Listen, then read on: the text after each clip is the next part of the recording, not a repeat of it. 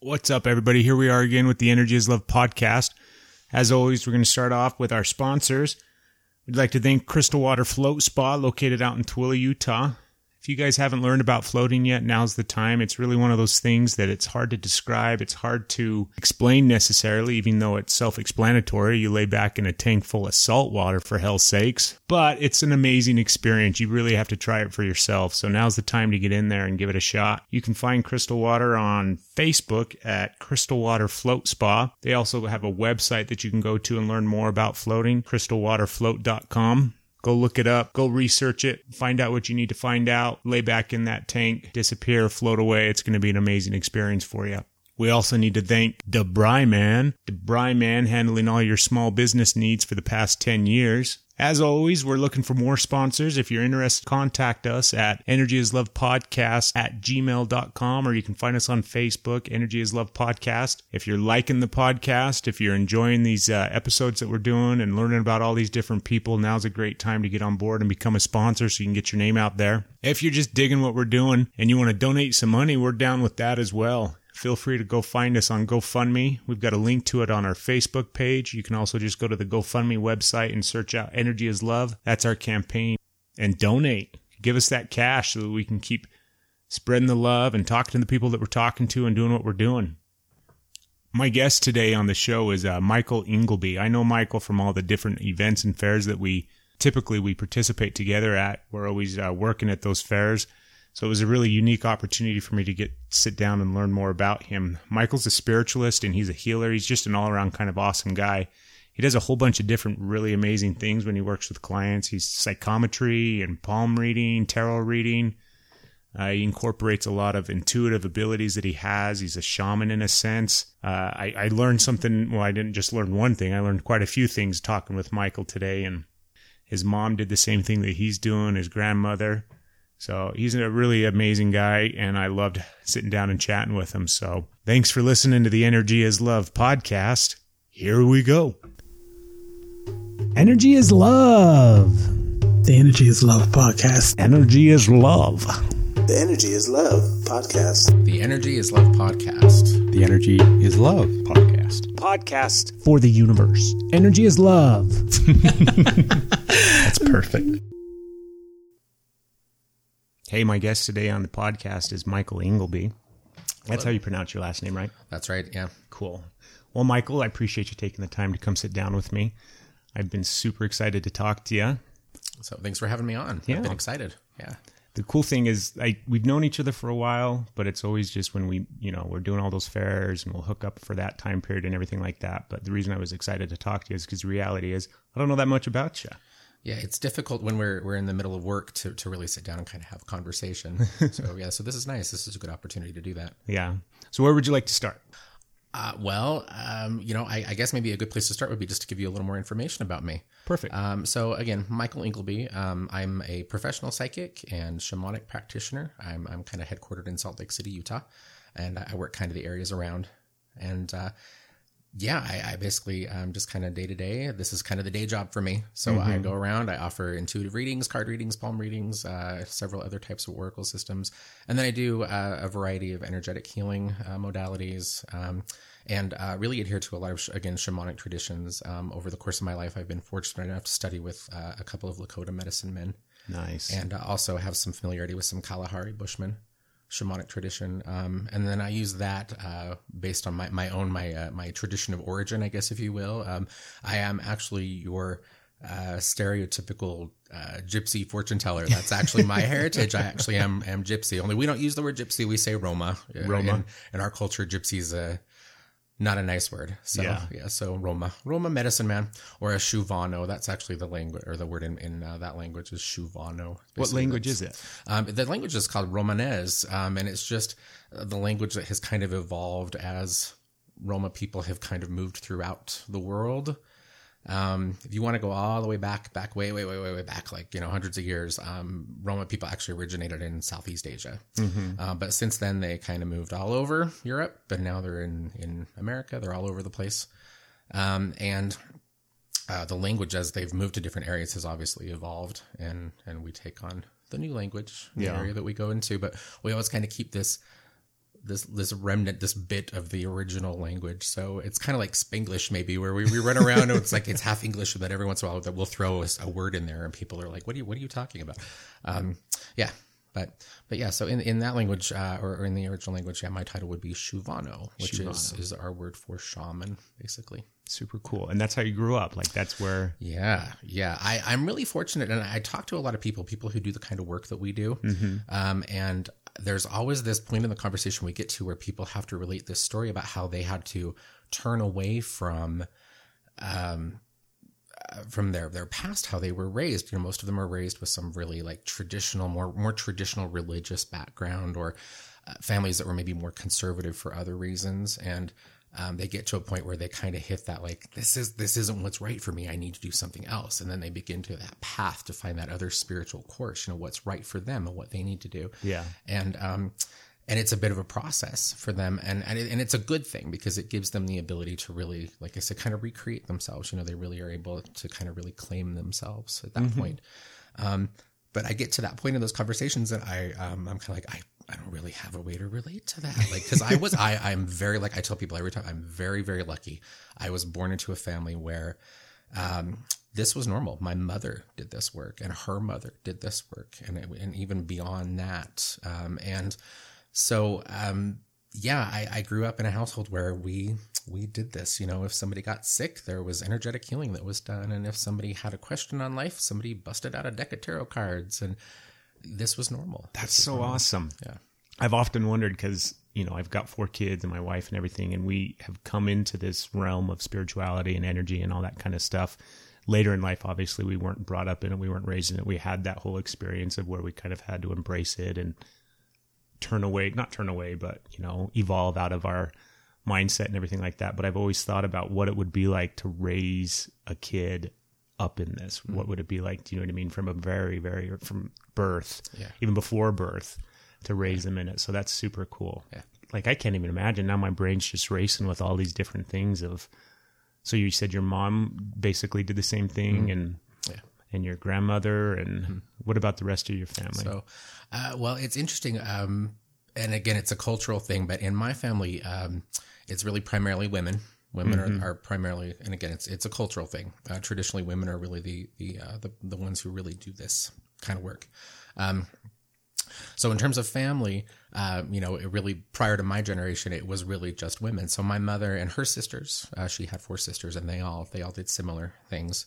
Um, and their children now have um, also gone on to do a couple of them have gone on to do something similar. Um, but I think I'm I'm the, the most on the fringe. I think as it is with the work that I do. Uh, the others, at least the cousins I have, um, they've all gone more in the lines of. Uh, like licensed massage therapists or um, things that are just are a little less on the edge for a lot of people. Yeah. Um, you know, a little more accepted. Um, and and then I have just sisters. I have three sisters, and um, and again, we were all raised with the same stuff. But as my sisters have gotten older, they they've kind of turned away from this more and more. They they still believe, and they still will will participate within the family. But in terms of actually providing this work for people outside of the family, none of them really really do that in, at this point in their lives. Yeah. So, and that's okay because you know we all need to kind of figure out how we fit with those things. Have you always done this? Has this always been the direction that you've gone, or I mean, did you ever spend a time period where you you know had a regular nine to five job, worked in an office or anything like that? Yeah, I, I did actually. Um, you know, I I was raised in this fa- family where this was normal, and I think I got to a point in my early twenties, and I think that when we get to that age, we all kind of go through a phase. um, and mine at that point was um, because this is what I knew. This is what was normal for me. Um, I think I was looking for a way to reinvent myself to try to strike out on my own and become my own person. And so the way I went about that is to really kind of step away from this for a while. Um, and I spent 10 years of my life, um, roughly from the age of like 20 through, through like late 20s, somewhere around that time frame, um, working in corporate America. I actually did take the nine to five job and actually found myself working for a major corporation and I was doing corporate accounting work. Really? Um, yeah. And it was, um, and the work itself was not bad. Um, you know, the company was an okay company to work for. You know, I, I did not, I did not hate my job. It was okay.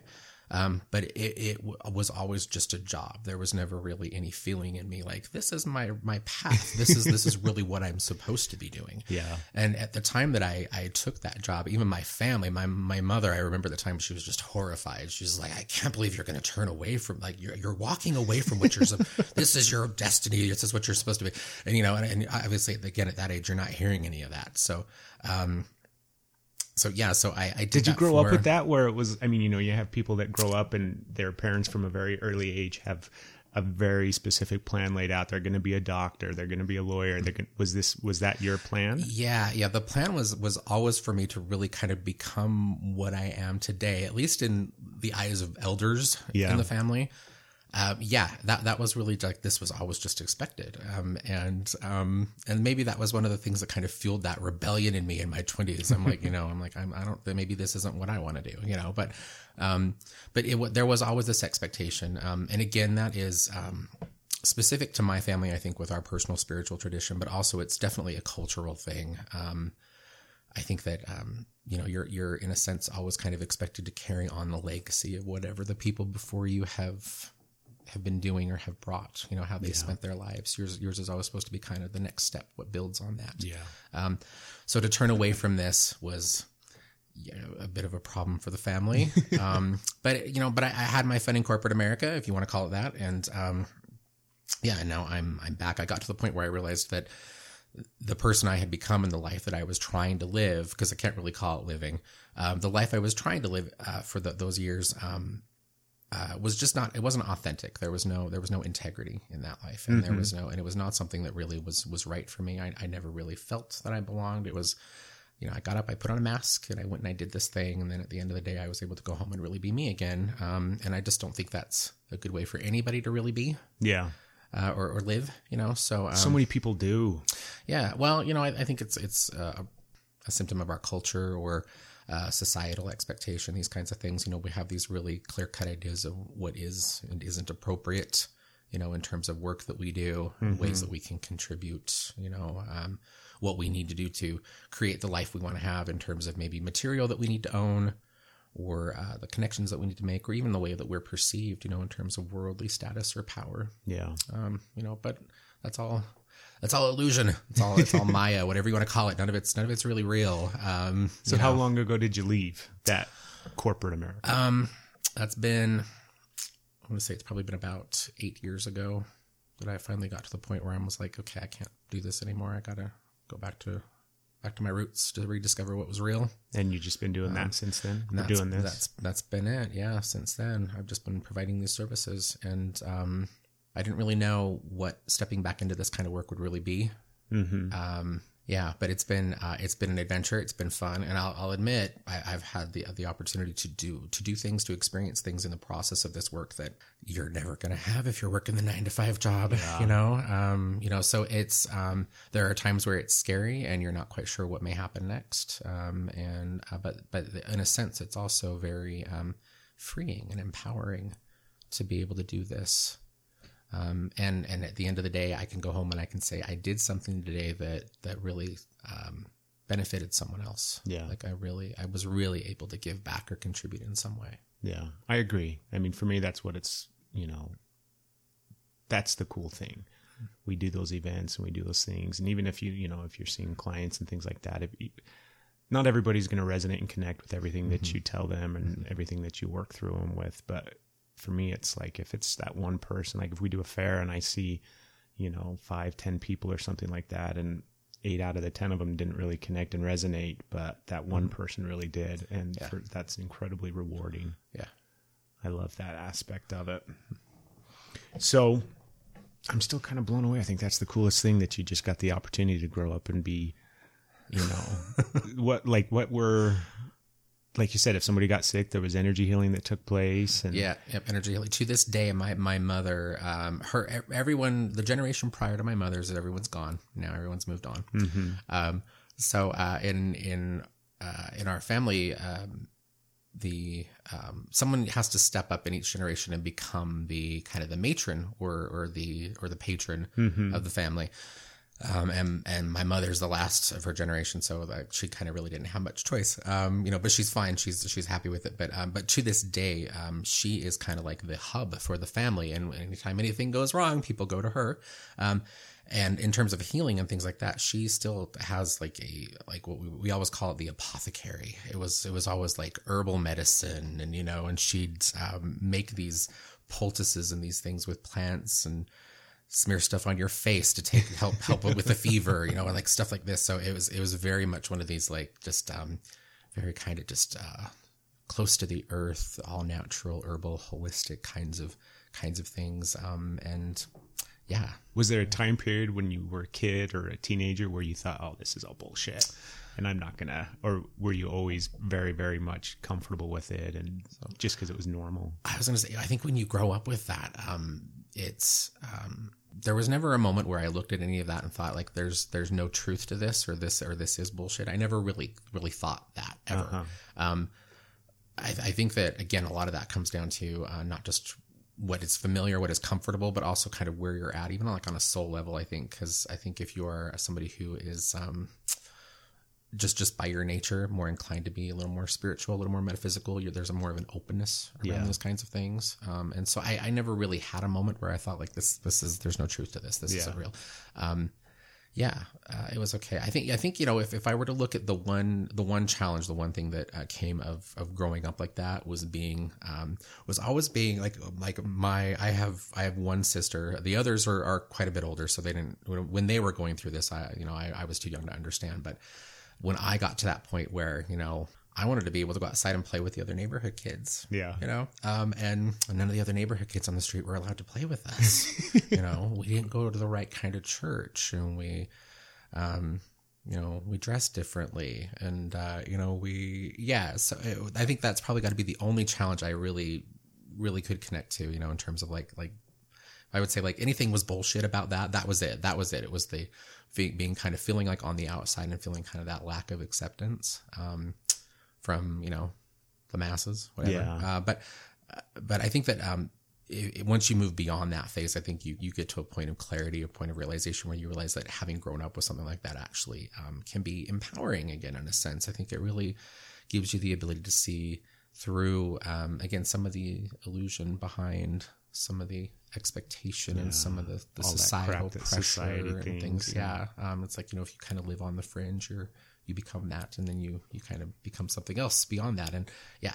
So it was a good thing, but in terms of within the house, like no, um, you know, we everything that that happened, the way we handled things, um, the holidays we celebrated, these kinds of things, that was all normal. That was all just normal. This is just how people live. Yeah. Um, and that was another thing I think that I experienced when I got to a certain point, um, when I started to, to really connect with people in a more mature adult way. You know, um, I started to realize like, wow, people like didn't have this experience as a child. Like they didn't grow up in a house where they did this kind of stuff. You know, like, um, and that was almost like there was like this moment of sadness in me, like these poor people missed out. But that really isn't the case at all. I mean, that's, that's you know that was their path. That was that was where they were at, um, and it's okay. It's all good. Um, yeah. That's super cool. So you mentioned earlier about uh, you've had a chance to learn or practice with Lakota. Tell me about that. So years ago, it was the strangest thing. I went to my, my again. I, I have to I have to blame my mother for this, um, because because Don't of- blame her. So, I'll give her credit. I'll give her credit for this, um, because of the um, j- just just being you know spiritually different and eclectic. Um, she she years ago when I was very young took me to. Um, I honestly I don't know if you could call it a conference or a seminar or I, I don't know like a, some sort of workshop something. Anyway, but we were meeting with a shamanic practitioner and um, the whole point of that experience, and it was like all weekend, we just went. Um, and this is one of the things I think that um, gives people who are uh, non-indigenous people or non-native, you know, non-native people, people who who lack that tribal connection and don't have that kind of ancestry. Um, this is one of these experiences that people really kind of seek out. Um, was to go and actually go through the process of doing like shamanic work, actually shamanic journey, um, you know, these kinds of things, and really, really going through some of those ceremonies. Um, and so we went and we did that, and uh, through the course of the uh, of the ceremony through the through the, the weekend, um, there was one one gentleman there in particular who just I just as soon as I walked in, this guy just locked eyes with me, and he just like just like stared at me like like through me through almost the entire course of the weekend. And then I think we were on the last day, and we were getting, everybody was getting ready to return home. And um and he he came up. He actually approached my mother first because I was very young at that point. Um, and he told my mother that I had um, and this was never really explained to me fully, but uh, but he told my mother that I had the signs and I felt the way that young men in his tribe would feel or or the signs they would exhibit when they were um, shown to be um, they call it touched like they they were supposed to become the next generation of healer or the next generation of medicine man um, and that I had this energy about me. And he asked my mother, he's you know he's very young, but you know, do you, would he be interested, and would you be okay maybe if he were to to try to learn or to study some of this? Um, and my mother was, of course, like she immediately volunteered. She's like, "Oh yes, yes, you just tell me when." and, then, and then I think she realized, like, "Oh, I should probably talk to him first. So, um, so then she she she um, got the contact information for for this this this guy, um, this medicine man, and um, and then on the ride home, she kind of sprung this on me in the car. How old Um, were you? So I think I must have been like maybe I think maybe 13 maybe, um, and um, so uh, we talked about it in the car, and she um, she kind of just laid this out, and um, and it sounded like um, uh, initially it sounded like oh this will just be like a really prolonged camping trip where you know we'll just be like you know we're gonna study nature and talk to trees and things, and none of that was weird because I grew up with all that. Yeah. but um, um, you know, and so initially I was like, oh, sure, okay, yeah, yeah, why not? Um, and so uh, that kind of became became the course of this like this study, this um, you know, with with working with him, and again, a lot of it was um, initiative or initiatory processes and these kinds of things. Um, and um, and I, I've got to admit, you know, um, he he was a medicine man, but he was very honest up front. He told me, he said, you know, I can teach you certain things, but because you are not actually tr- actually tribe, I can't really give you all of our information. I can't really give you everything, but but I want you to learn these things, and these things will be enough to enable you to do this and to carry on this particular type of work or this aspect or part of our tradition. Um, so uh, because of that, I don't really to this day I don't really consider myself a shaman. I really don't use the term shaman, and I'm Yeah. very I'm very sensitive about that because I see that word being used a lot by people, It and my question is always, what's your tradition? You know, how how are you initiated? You know, where where's where you know how how are you connected to this culture and this this heritage?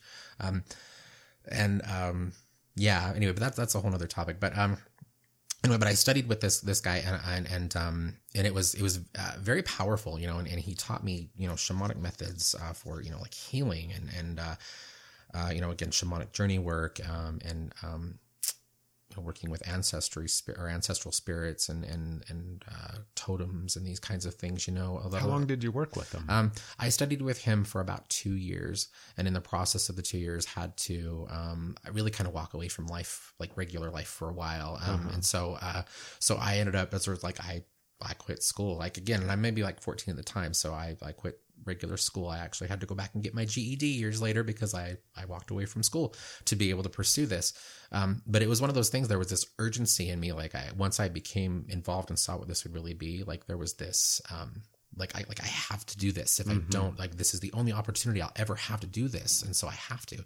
And so everything else kind of fell to the wayside. And you know, and I pursued this, and through that process, it was a lot of it was just the ceremonial work and, and becoming uh, more familiar and in touch with um, different aspects of perception and uh, the belief in, in different aspects of or, or levels of reality, even different worlds. You know, you talk about the astral plane or the underworld or um, these kinds of things, or the inner world, um, connection to nature and and the and animal spirits and, and even ancestral spirits and these kinds of things. And initiatory processes, you know, you go through things like um, like I can remember actually going through a process where it was like I, I had to be buried in the ground. Like I, I had to, in, in the form of a ritual, like, like to actually go through the process of being like put into the earth and then covered like you were actually being buried. But the purpose of this was to, um, cut you off from, uh, anything that would distract. It was, it was really kind of a very primitive sense of like sensory deprivation.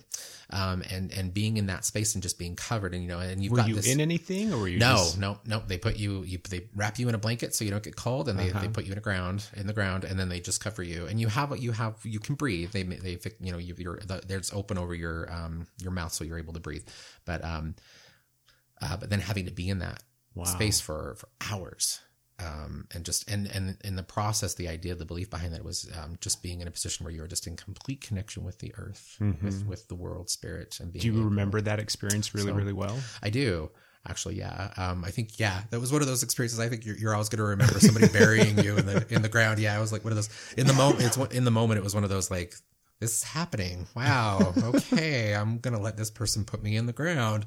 Um, you know, and that's in effect that's what it was. It was like a shallow grave in the middle of the wilderness. I'm like, I'm like, oh God, you know, hopefully he uh, Comes back Hopefully for me. nothing bad happens to him, and I'm stuck here.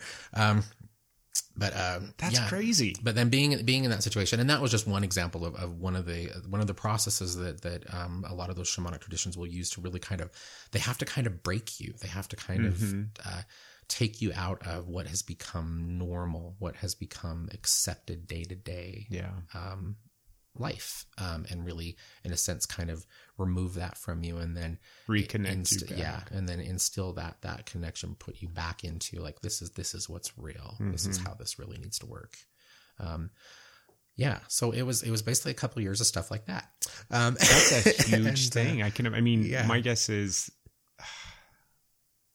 obviously that was a big, huge shaping moment in your life. That two years, that experience. Mhm. Yeah. That's really, really cool.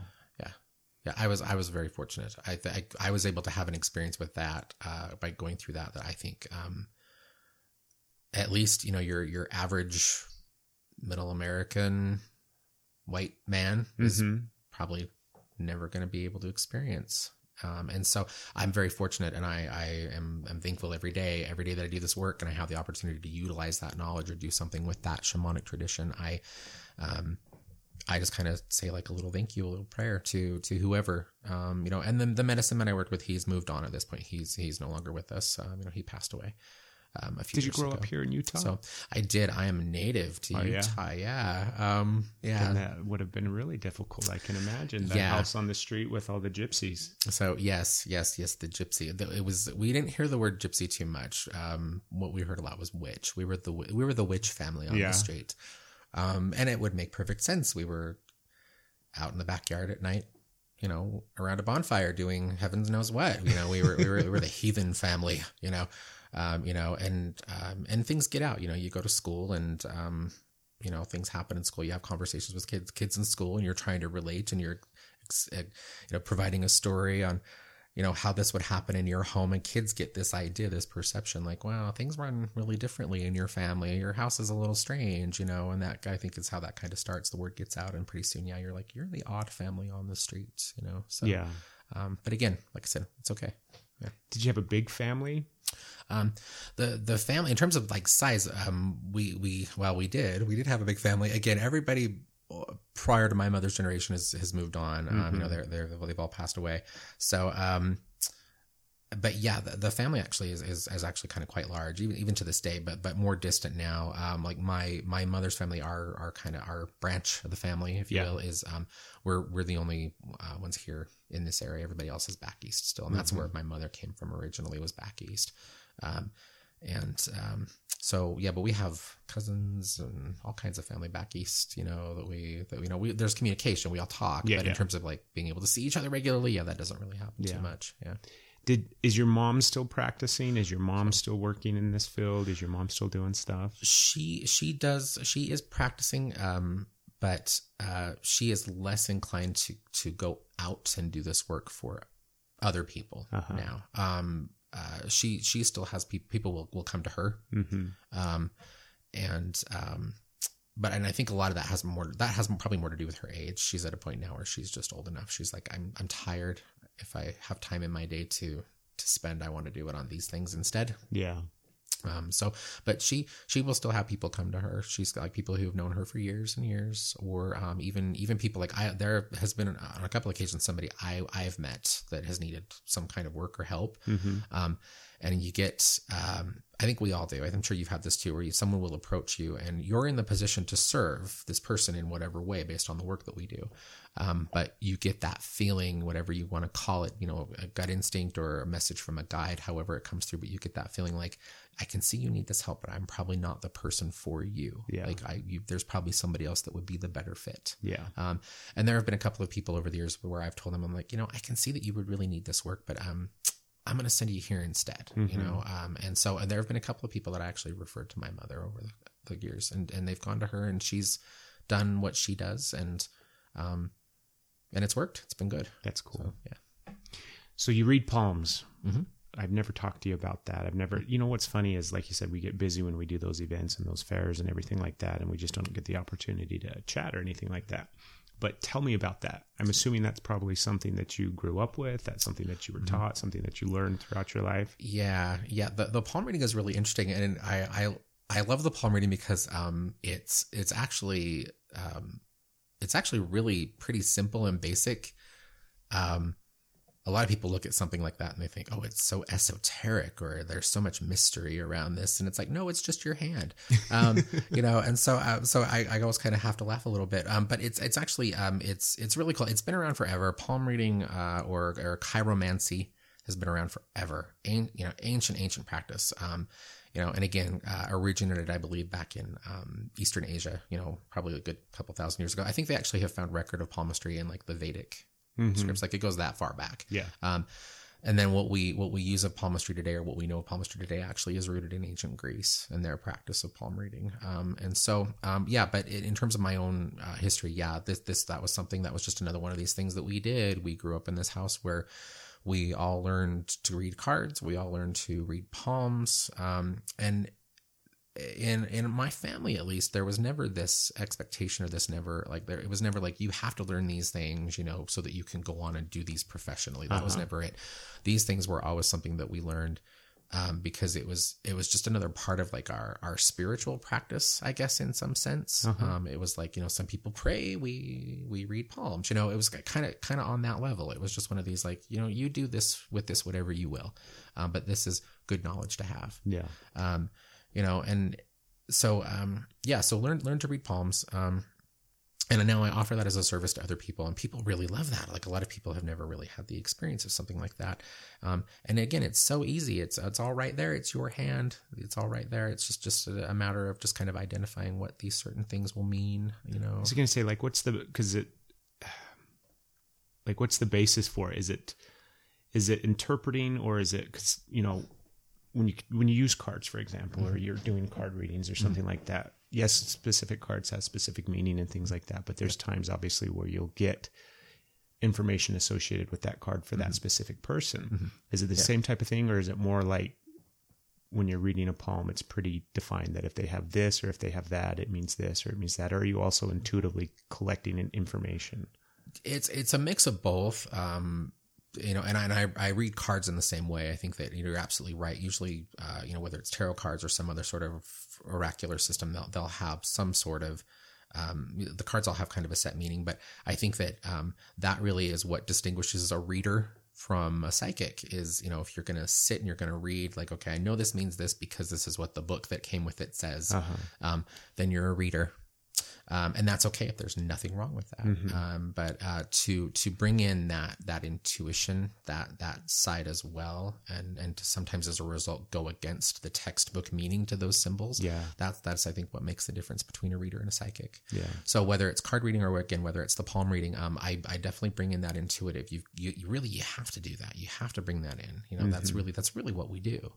Um, and um, so in reading someone's palm, you know, you'll you'll have certain areas of the palm. You know, everybody knows their lines. Everybody knows you, you have a lifeline. You have you have a heart line. You have a head line. You have these things, and even the meanings for your fingers. You know, will will will your fingers will all relate to certain aspects of life. But um, but you can't get too caught up on the the form and the structure. You have to bring in some of that, some of the the sight, the vision, and the, and the intuition as well. So it's a good mix of both. And I think really, if we're doing the work that you and I do, it has to really be both. There has to be kind of that that middle ground. Yeah.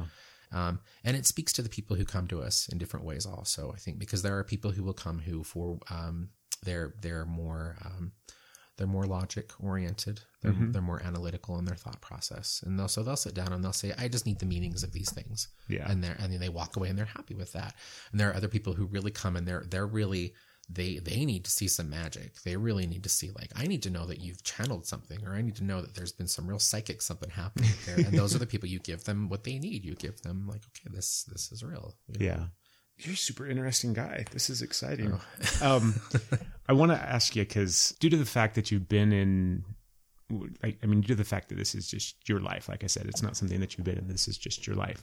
How have you seen? Because I, you see a lot of different things out there when you talk to people or you're online or whatever the case may be, and this whole concept and idea of like the shift in energy and in the universe and the way things are changing. So, like practicing energy work, you know, 20 years ago or 30 years ago or something like Mm-hmm. that is far different than it is now, not just because of the way society has changed, but the mere fact of working with energy now is different than it has been in the past. Mm-hmm. Have you seen that? Have you experienced that in a sense?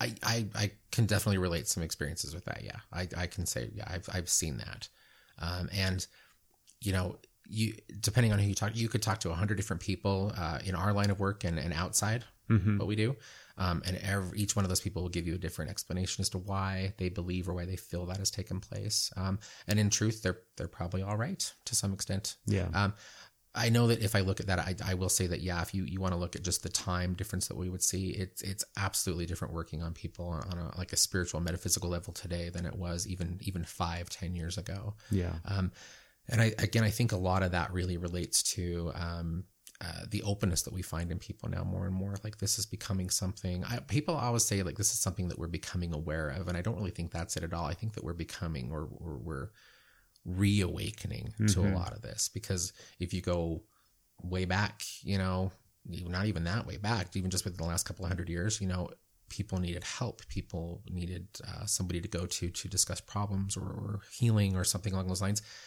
You you went to the tribal shaman. You went to the village witch. You went to these people who did these things, who were just a little more connected Yeah. in some way. Um, and uh, and they would facilitate that. They would do that for you. So and then we we kind of lost our connection with some of that. I think we lost lost that, and then, but we're reclaiming that now. Um, you know, as as a um as a race, as a consciousness, we're we're wakening up to that more and more. I think now um, it's it's becoming real again, and so. Do you think it has to do like um people like it doesn't matter like you said it doesn't matter what you call it like whether we want to think of it as people are waking up or people are being more connected or do you think it has more to do with the energy of the universe and the way that it is evolving and changing that is now triggering things in people? Or is it just the mere fact that now we have social media and we have the ability to put all this stuff out here more and so that you know what i mean? That's more just visibility for this stuff that draw people in. What do you think it is Well, I, I think, uh, well, if, if you want my personal opinion, um, I'm I just my personal belief on that. You're like, of course, that's why you're here today. Yeah. Um, yeah. Uh, if, if my personal belief on that is, um, you know, and maybe it's more of a Taoist or, um, maybe more of a, of again, more of a metaphysical kind of a mindset. But when I look at things like that and I look at, um, I, my, my personal belief and, and everything that I've studied and learned over the years is that, um, the universe, is really just what we the universe is our perception of reality. The universe is really all encompassing but i really on a personal level i believe that the universe is really simply just a manifestation of higher consciousness. And i think that all of us are are higher consciousness. I think that we all encompass that um, that that's that that's us. And so i see it kind of work uh, work back and forth. You know we we want to talk about how universal energy is changing and how and as a result that's changing us but I also see that working the other way. I see people waking up more and more, you know, um, becoming more aware, and then I see that kind of shaping the energy of the universe itself. And so I think that we see kind of a bounce back between those two things because really it's all the same thing. yeah Um, and when you look at more more day to day things, like even the way our technology has advanced, you know, we look at things like social media, uh, podcasts, these kinds of things. Um, I think again, this is just another manifestation of of how that energy is changing. Um, you know, we're we're once again, I think. Um, realizing and even albeit in in technological ways that we are all connected that we are all uh, we all share this experience and that Yeah. we all we all are just part of this big thing and again whether I, I i use the term higher consciousness but it doesn't that could be god for some people I was going to say that's a good question. Like growing up and things like that, is there some sort of like dogma in regards to the belief system that you had that you were brought up in? Was it God? Was it something else that you called, or uh, well i or think was it more just Mother Earth and So, things like that? Uh, well, I think we, we had a good appreciation for all of that. Um, I think in terms of you know a lot of people hear the word you know God, and and, and they immediately take that to uh, an Abrahamic or a Judeo-Christian uh, belief system, and that you know and that's fine. There's nothing wrong with that. I think all of those. Uh, Although all of those belief systems have have value and truth in some sense, um, my personal, uh, you know, my my or my family, my, you know, the, where where I'm coming from. Um, we um, we didn't get so caught up with the labels and the and the things. You know, we didn't have to. Um, shape a belief or or uh, a system or a practice around like a higher figure. I think for us it was more just the belief that there was some source of energy, mm-hmm. um, and whether that was God um, or goddess. Because actually, in my my family, we we tend to be more associated with divine feminine. Um, yeah. So if we were to pray to a particular deity, usually it was it was a goddess rather than a god. Uh, but you know, but also uh, beyond that, looking at things just just in terms of appreciation of just uh, connection with nature and the value of of something like that, the mm-hmm. energy that we see, you know, and just a reverence for life and these kinds of things. I think these are the concepts that we really see. These are the really are the what are the good things that we get or receive from religion yeah. or, or spirituality. Um, so taking it beyond that and having to say there's you know there's some higher father figure above us who watches us and observes all of our actions day to day. Um, ne- never really felt a connection with that and that was never really something that we we really practiced or believed. Yeah. Yeah. So i want to talk to you about your own personal spiritual practice. How do you mm-hmm. stay connected? What do you do? What are some of the ways that you kind of keep that connection with the well, I think uh, just in, in, personal practice, I, I make a point each day. You know, I, if you want to kind of talk about just just daily routine, um, you know, I, I, I kind of make a point each day of making sure I get up. Um, uh, I, I, try to do the right things. You know, I, I first of all, I, am a big believer in taking care of physical body, and and I'm I'm kind of chunky, so I probably could improve my diet a little bit. But um, but beyond that, though, you know, I make sure I, I kind of eat the right things. Um, you know, I make sure I'm not putting too many chemicals into my body. Um you know, and, uh, you know, stay hydrated, these kinds of things. But beyond that, um, you know, I look into, um, or the time that I spend each day really, um, you know, I make sure I meditate and I ground. Um, you know, I take uh, a little bit of time each day just to make sure that I, I kind of find that center once again. Mm-hmm. Um, and in the process of doing that, I don't really evoke a certain power or, or energy or entity um, to do that.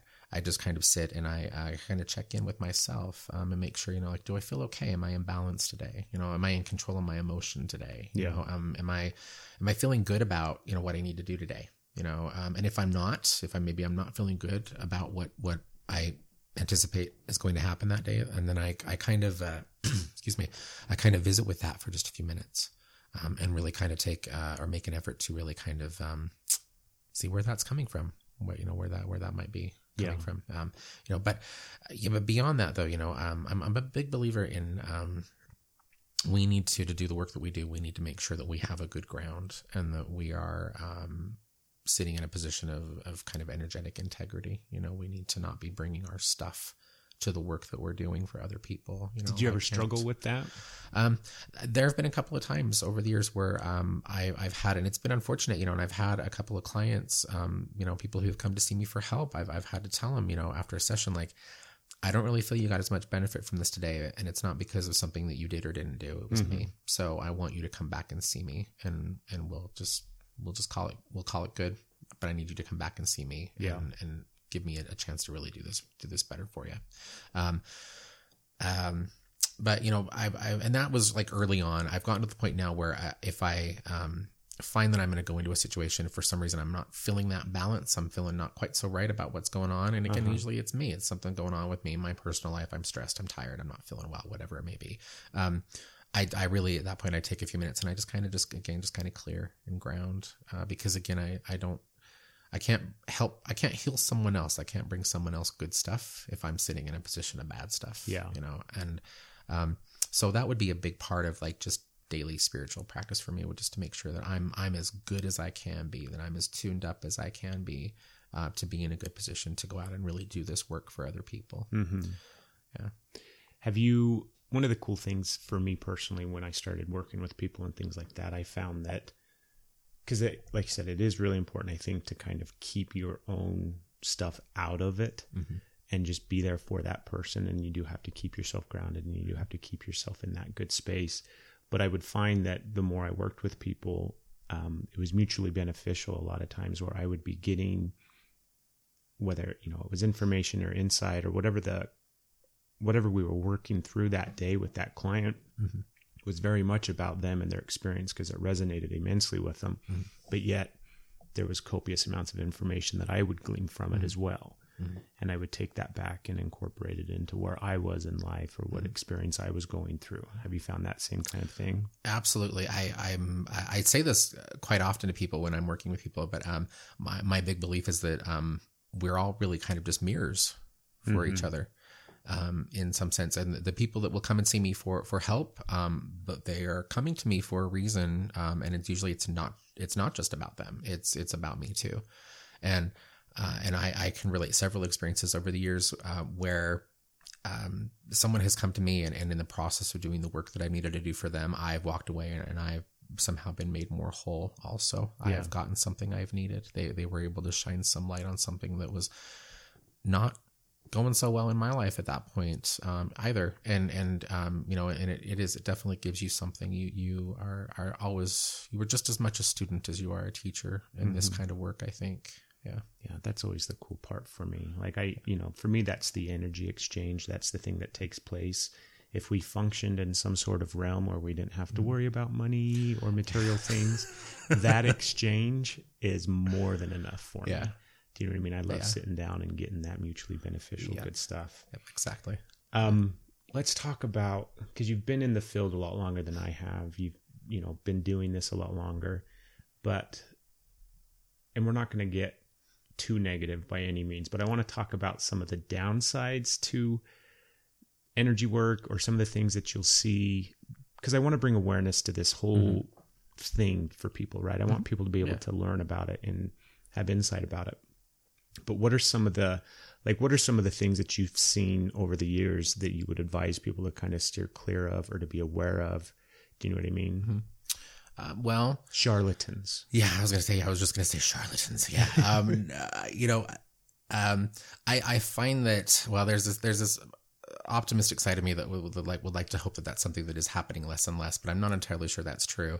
And I even within the last couple of years have have run into some people who have uh, claimed to be doing this kind of work, um, and, then have found out, you know, through you know things that have been related to me by people that have gone to them for help um you know and just even just personal interactions i've seen that these people they're really they're not really operating from a place where they're like their their intention is really not to help. You know they are uh they they proclaim they are something or someone or that they can provide this for you or or you know they have this skill or this ability um and at the end of the day there, there really is no benefit to really what they're doing um, and a lot of it it's unfortunate because there are a lot of these people out there who um, who really on some level i think actually have some pretty strong ability but they get so caught up with the the ego trip yeah um, and and the money that potentially can come when you reach a certain level of success and and, and and you know uh, notoriety with the kind of work that we do.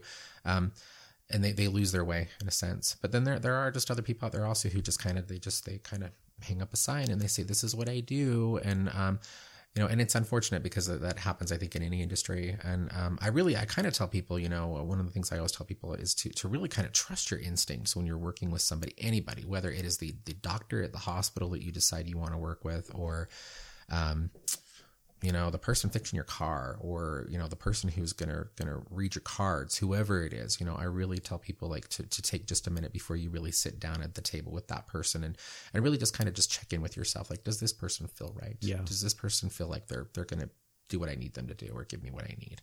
You know and then and then to pay attention to that and and and, and honor that. And then if and if you get a bad feeling to move on because there's always somebody else who can do that for you. Um you know that's one way that you can avoid that. Um, other than that I, I would really just say just to do some research check check these people out. You meet somebody you become familiar with somebody get online do some google and you know whatever you need to do figure out who you're really working with Yeah. before before you trust somebody particularly when it comes to energy work because there are people out there who can do some pretty unfortunate things. I've seen some stuff over the years where people have, have been legitimately hurt by somebody who has not been who they have claimed to be um, and and they they have caused more damage than good. Um, so so do your research. I would say really would be kind of the, the caveat there. Um, let me ask you this so i'm assuming that you probably work on yourself in a sense whether it, do you like do you read your own cards do you do any sort of energy work on yourself or is it more or less just your connection that you kind of take for not take for granted but use as your source of healing for yourself yeah, I take for granted might actually be a good way to put it.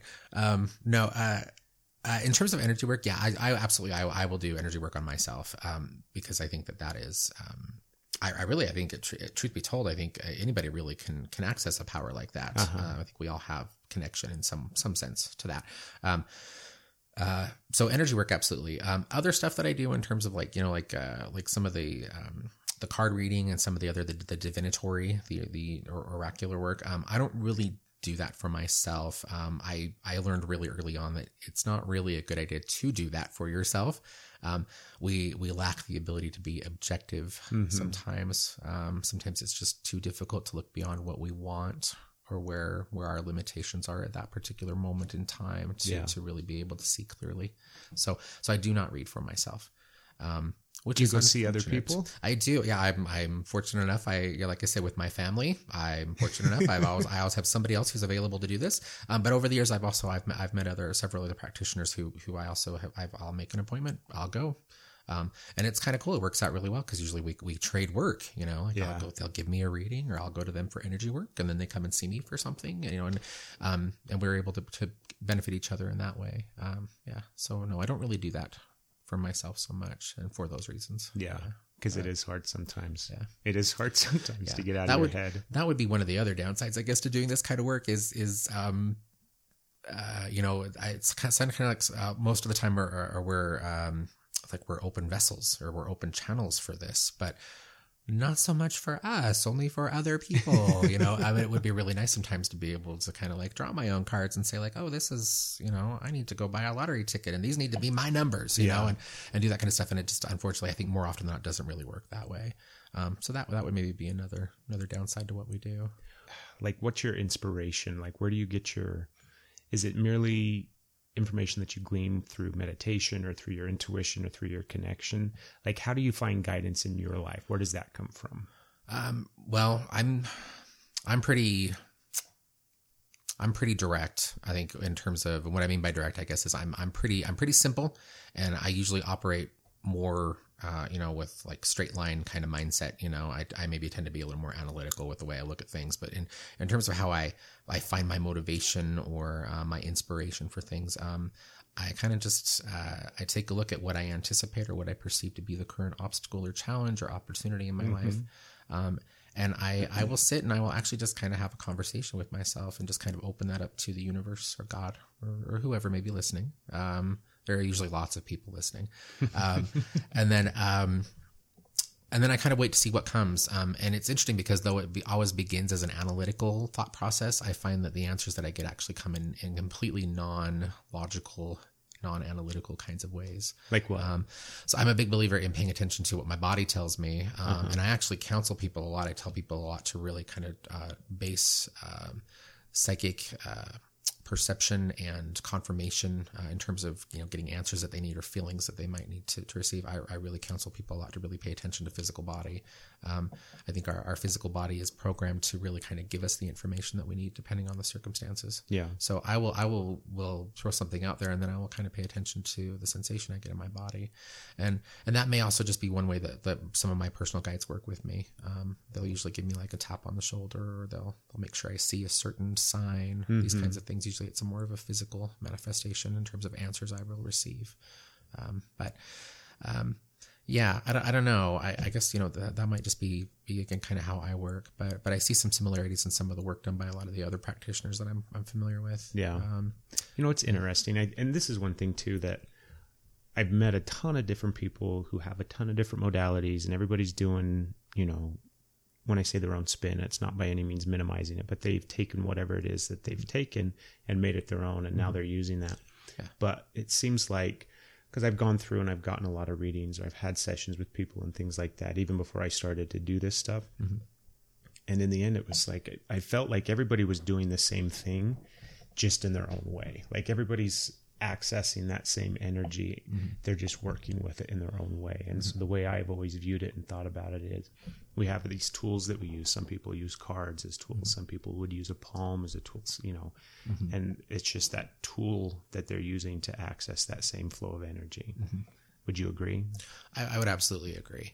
Um, you know, and I think we're uh, we're all we're all so so different and so wonderfully complex um, that I think you know uh, any source of energy is going to flow through um, through each of us differently. You know, we're also in such individuals. You know, we all um, we're all gonna gonna manifest and shape things in a different way. Yeah. Um, yeah, so I think that would maybe make sense. You see a lot of people out there who uh, same modality, but you but you see it come through in a slightly different way, and that would be it. It's really that that individual person's connection to spirit and how that moves through them. I think. Yeah. Do you think that everybody as a whole has that connection? Uh, that's that's kind of a loaded question. Um, I was going to say, and one that I think we, we we you and I like uh, people who do the work. I think we we kind of get that asked often enough. We have lots of opportunity to really kind of think about that. Um, I think that my my answer to that would have to be. Um, I'm not so sure. I don't know. Uh, I, I don't. I can't sit here and I, I can't say that everybody out there has that same connection. Um, what I mean by that, or I guess maybe to clarify that, is I'm not saying that I don't think everybody could have that. Uh-huh. Um, but I'll admit uh, that um, you you can't just um, you can't just go out and buy a deck of tarot cards and throw them out on a table and say I'm a card reader now. You can't just you just can't do that. You can't decide I'm going to hold my hands over this person's head and, and their headache's going to go away. You know, I mean, you you, you just in, in a perfect world that would be how that would happen. Yeah. But um, but the difference I think is that it, it takes work. You actually have to practice and study and work and learn. You have to go through the discipline to really learn some of these things. And that really is what makes that happen for you. Um, so it's not that everybody couldn't have that same kind of connection. It's that there are people out there that I think that maybe are more in connection because they've really done the work. They've Yeah. bothered to really learn these things. Um, you know, and those are the people that ideally you want to seek out. Um, the people that you want to work with. Yeah. Yeah. What do you think happens when we die? Ooh, um, you know, I, again, I think that um, my personal belief on that is is is um, I think that you know the concept of death, and for me, I guess, and this is not just personal belief, but also based on my own my own spiritual tradition, is that um, death is really just another doorway. That's all that really is. Uh-huh. Um, you know, you you call that maybe like another threshold, another another jumping off point, whatever you want to call it. Um, but I, I think that um, we we as a culture we kind of have this view of death as being something that is very uh, like it's very final and that's it. Um, you know and there is a lot of fear that comes up in people around that and i don't think any of that really is um, is really necessary. I don't think any of that really needs to exist because again i, I think that death is really just the beginning of something else. Yeah. um, you know, and a lot of people, you know, I, my my views might tend more to to, to follow along the lines of, um, you know, reincarnation, these kinds of things. Um, but even then, I, I'm not entirely decided on that. I guess maybe I would be more agnostic in my views on on death and what may come after that in terms of afterlife. Um, I really, I think I've had enough experiences, and I, over the years, I've I've been fortunate enough to connect with enough uh, with souls, and, and and even like you know through some some of the shamanic work, some ancestral spirits and things that have come through, not just mine but other people's um, that I've been able to communicate with. Um, and I, I've gotten to the point where I really kind of believe we, we really kind of get what we, what we expect when we die. Yeah. Um, you know, good or bad. You know, I, I've had some experiences over the years where some souls have come through and they've communicated they're maybe not in such a very good place. Um, but I think you, you find if you research, you know, you go back and you explore like, you know, where that soul came from or where they were prior to getting to that point usually they were in a situation where they they kind of anticipated they were going to maybe be in a place with some suffering and some darkness. Um, and other souls other souls who um, you know people who are just uh, they just embrace that light so much and they're just looking so forward to that next good thing you know that next level whatever it is um, they move on and, and that's what they find. They get to a place where there's just a lot of light and happiness. And so i think we we really do kind of get we kind of get what we want and i, I think that um Kind of get what we create. yeah, yeah, that's really I think, and and really that's the way the way life really kind of works too. You know, Yeah. before we even get to that point, you know, we, we're we're living day to day, and really the perception, our our expectation, and, and what we're putting out there, really that's that's we we create that experience for ourselves. So why not why not have it work the same way with death? I was going to say that makes sense. you Yeah, know? all this all this deep flowing conversation, Yeah. and my my tangential discussions on everything. Um, I like to challenge my beliefs. So Mm-hmm. through my connection to the universe and through meditation and everything that I, do you know what I mean? Through that strong Mm-hmm. Oh, yeah. basis, I feel like I get a really firm um, place of this is what I believe. Mm-hmm. This is what my faith is kind of rooted in. And then I like to challenge those things. I like Mm-hmm. to look at them from different perspectives and things like that.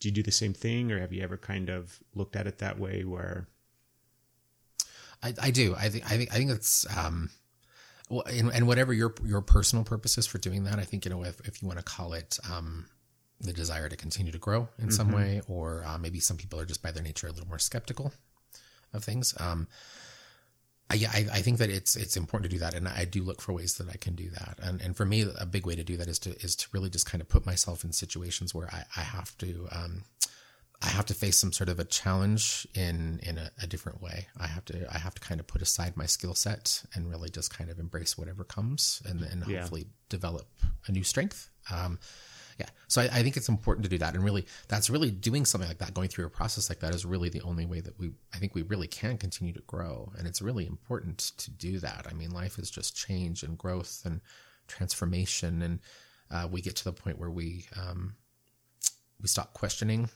we just kind of accept where we're at and, and this is what it is and this is always will what be right or will what will be right and this is this is what's absolutely true then we we kind of shut ourselves down. We kind of take ourselves out of that process. Um, we stagnate. It's not a good thing.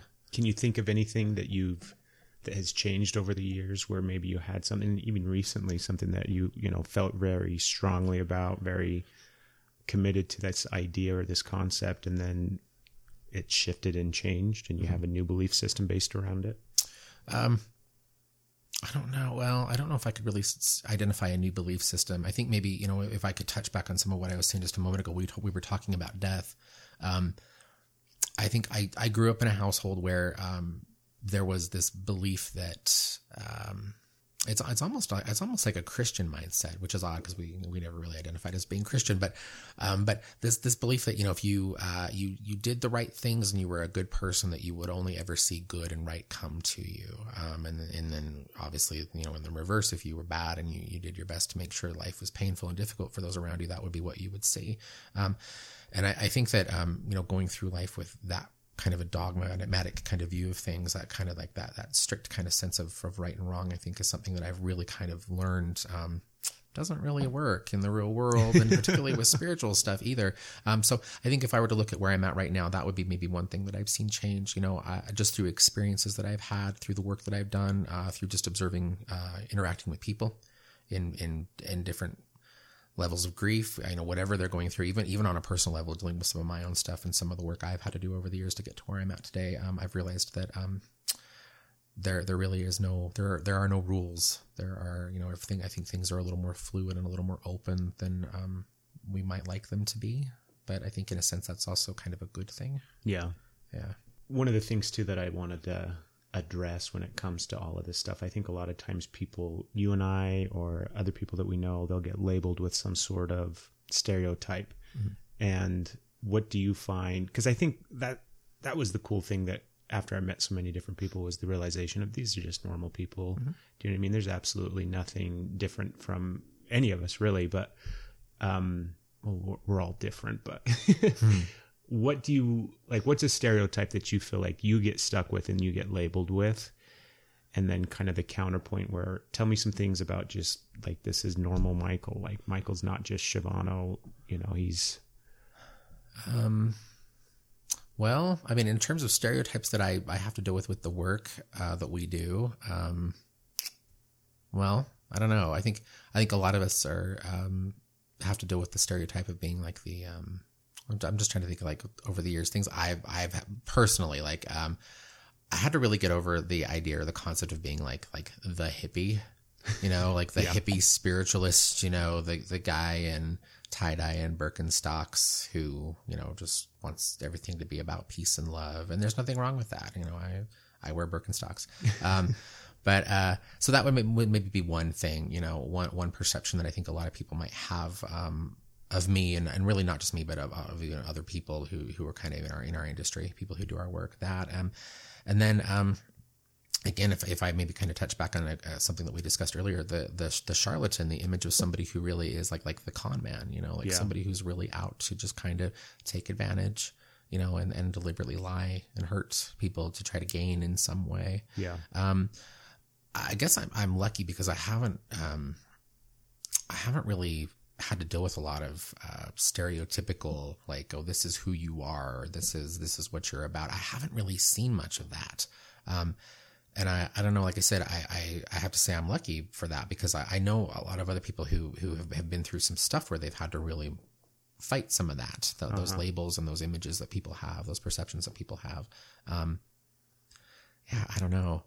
I, maybe, maybe it's another symptom or another sign of maybe just how I was raised. I, I just, I think that, um, I kind of got comfortable with being kind of on the outside of things to some extent. Um, that I, I just, uh, I'm not fazed as much maybe by those things. I don't know. Yeah. What do you feel like is like, like, what what's normal? Not normal for you, but like, what do you feel like? I mean, you're just a regular guy. Mm-hmm. Do you know what I mean? What do you do that is just a regular guy thing where you're not Um, sitting I- around reading palms all day long? I get. um, I, I do the same stuff everybody else does. Um, I, I get up and, you know, I, I, I have to clean my house, you know, and I have, I have animals that I share my home with that I have to make sure are fed and watered, you know, and I water my house plants and I, I have to balance my checkbook and, you know, I pay those bills and, um, I get out and I have to drive to get around just like everybody else, you know, and I, I go and I, um, yeah, you know, I, you know, on my on my odd day off, I, I probably watch way more Netflix than anybody ever needs to watch. What's your It's favorite like- show on Netflix right now? Um, oh, right now, oh geez, you'd have to ask me that. Um, oh geez, I just I just finished. Uh, I think it's the Unbreakable Kimmy Schmidt. Yeah, I think that's the series. I think I just finished the second season of that. That's a pretty good show. So yeah, I love that. Anything anything Tina Fey does, I'm I'm all about. Yeah. She's just she's just hysterical. But um, yeah. Um, so yeah, but uh, you know, I um, you know, I'm I'm, I'm married. You know, um, I I spend time with my husband. You know, um, and um, life is really boring. Actually, now I'm thinking about the day to day, the day to day details. It's just so so mundane.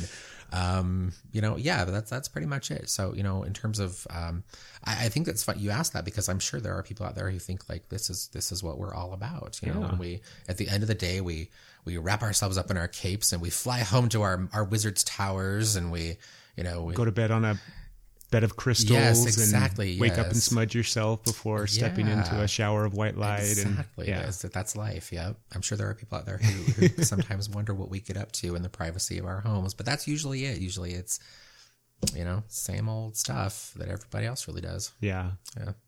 So you're teaching some classes too, right? I saw some of that pop up on Facebook. Tell me about that. Yeah. Um, I, you know, I taught classes a long time ago. Um, and, um, even, even years ago, even, even like prior to the, the hiatus that I took in my twenties, um, I, I taught some classes. Um, and, um, I'm kind of dusting some of those off now because I've, I've, uh, noticed that we, uh, we can really use some of that stuff here, uh in this area. So, um, yeah, I, I, my, my next class coming up is going to be, um, uh, just a, an introductory class to palm reading. Um, in the, the time that I've done, uh, been reading palm reading here in, in Salt Lake City and kind of the surrounding areas, um, I've just had so many people just approach me, like, cause there just doesn't seem to be anybody else out there who really is doing that. And I know, You say I don't know if I've seen anybody that's doing that besides I, you. I'm familiar with like there are like two or, or three uh, other practitioners between like I want to say between Salt Lake City and Ogden, roughly, Uh-huh. who who also read palms. Um, uh, but but I, I I don't I'm not really too too closely I know I'm too too familiar with them. Um, so I mean so there are other people out there that do it, but in terms of uh, being able to kind of like teach people how this works, Yeah. like what this what this is, because I'm I'm a big believer in um in just just educating people, just kind of sharing that knowledge. I think that you know um there's a certain mystery around a lot of what we do um, and where we learn to do these things, and I think that um it's good for us to to kind of turn that around and show people like this this is the history of this and this is where this came from and this is how I learned this and this is how this works and if you want to you could learn to do this too. Yeah. and share that. And I think the the big part of me or one of the big reasons I think there's a value in doing that is um, it's another way for us to show people that we're real uh, because a lot of people, um, a lot of people think that this is all just a bunch of hooey, and you know, like like there's, you know, this is again, we're just we're just a bunch of people out there trying to con, you know, and um, and if we can give people like the history, the roots, the background, like this is what this is, this is this is where this modality came came from, and how you use it. Um, it's another way to kind of show people like this is real, like there's there's truth to this, um, and so um, so I'm teaching the class on palmistry basically, and again, it's just kind of an introductory class just to give people some of the basics on um, you know the layout of the hand, you know, reading lines, the uh, the mounts, fingers, these kinds of things, just just all the different aspects of your of the, the palm, the hand, and um, with the idea of, of giving them just kind of a taste of how that works to see if maybe there's somebody sitting in that crowd who decides they want to go further. Maybe they want to become the next palm reader. Yeah. And where's that class being held? Um, that class is going to be held on June 13th at Crone's Hollow. Crone's Hollow is this, this cool little little pagan little. They little just cool- moved, didn't they? Did they get a new building? They're moving uh, within the next week and a half. cool. Yeah, um, and their website will, will be updated, I think, with all the new address information here pretty soon. Yeah, I work for them. I'm in there every week as one of their house readers, also. So I'm I'm in there and I, I, I read cards every Monday for people who come in, cards and palms and whatever else they might want. And you're there on Mondays. I'm in there Mondays um, every week, and then and yeah, I'll be teaching that the palm reading class there on the 13th of June, um, and they will be in their new location at that point. I think it's like the first class in their new location. So, Oh, that's so everybody's, cool. Everybody's pretty excited about that. Um, yeah, and that's but that's pretty much it. It was one of those. Uh, I looked at you know this is something that I do. So many people have an interest in this. I wanted to be able to kind of share that information and get that out there. That's very cool. So where can they get more info about you? So, um, well, um, they can can find me. Social media is real big, and I usually tell people just to find me on Facebook. Uh, but they can find me on Facebook at Shuvano Michael and Mandala Metaphysical Arts. Um, they can also see me on my website. Um, the website is manmetart.wix.com. Um, and you know they can always contact me to to find out more about me questions on services these kinds of things they can can send me an email at mandalameta.arts at gmail.com or uh, they can call me 801-864-7870 Cool. Well, we'll make sure and have all that posted up on our Facebook page and everything. So when uh, the episode goes live, it, people can find you through that as well. But I think we've covered quite a bit, man. Can you think of anything else you want to talk about? uh, i really can't we've been uh, we've been pretty in depth today um, yeah and i just i just want to thank you so much for giving me the opportunity to do this this is, is excellent Well, thank you. Everybody have a wonderful, wonderful day. Thank you. That's all illusion. We wrap ourselves up in our capes and we fly home to our, our wizard's towers and.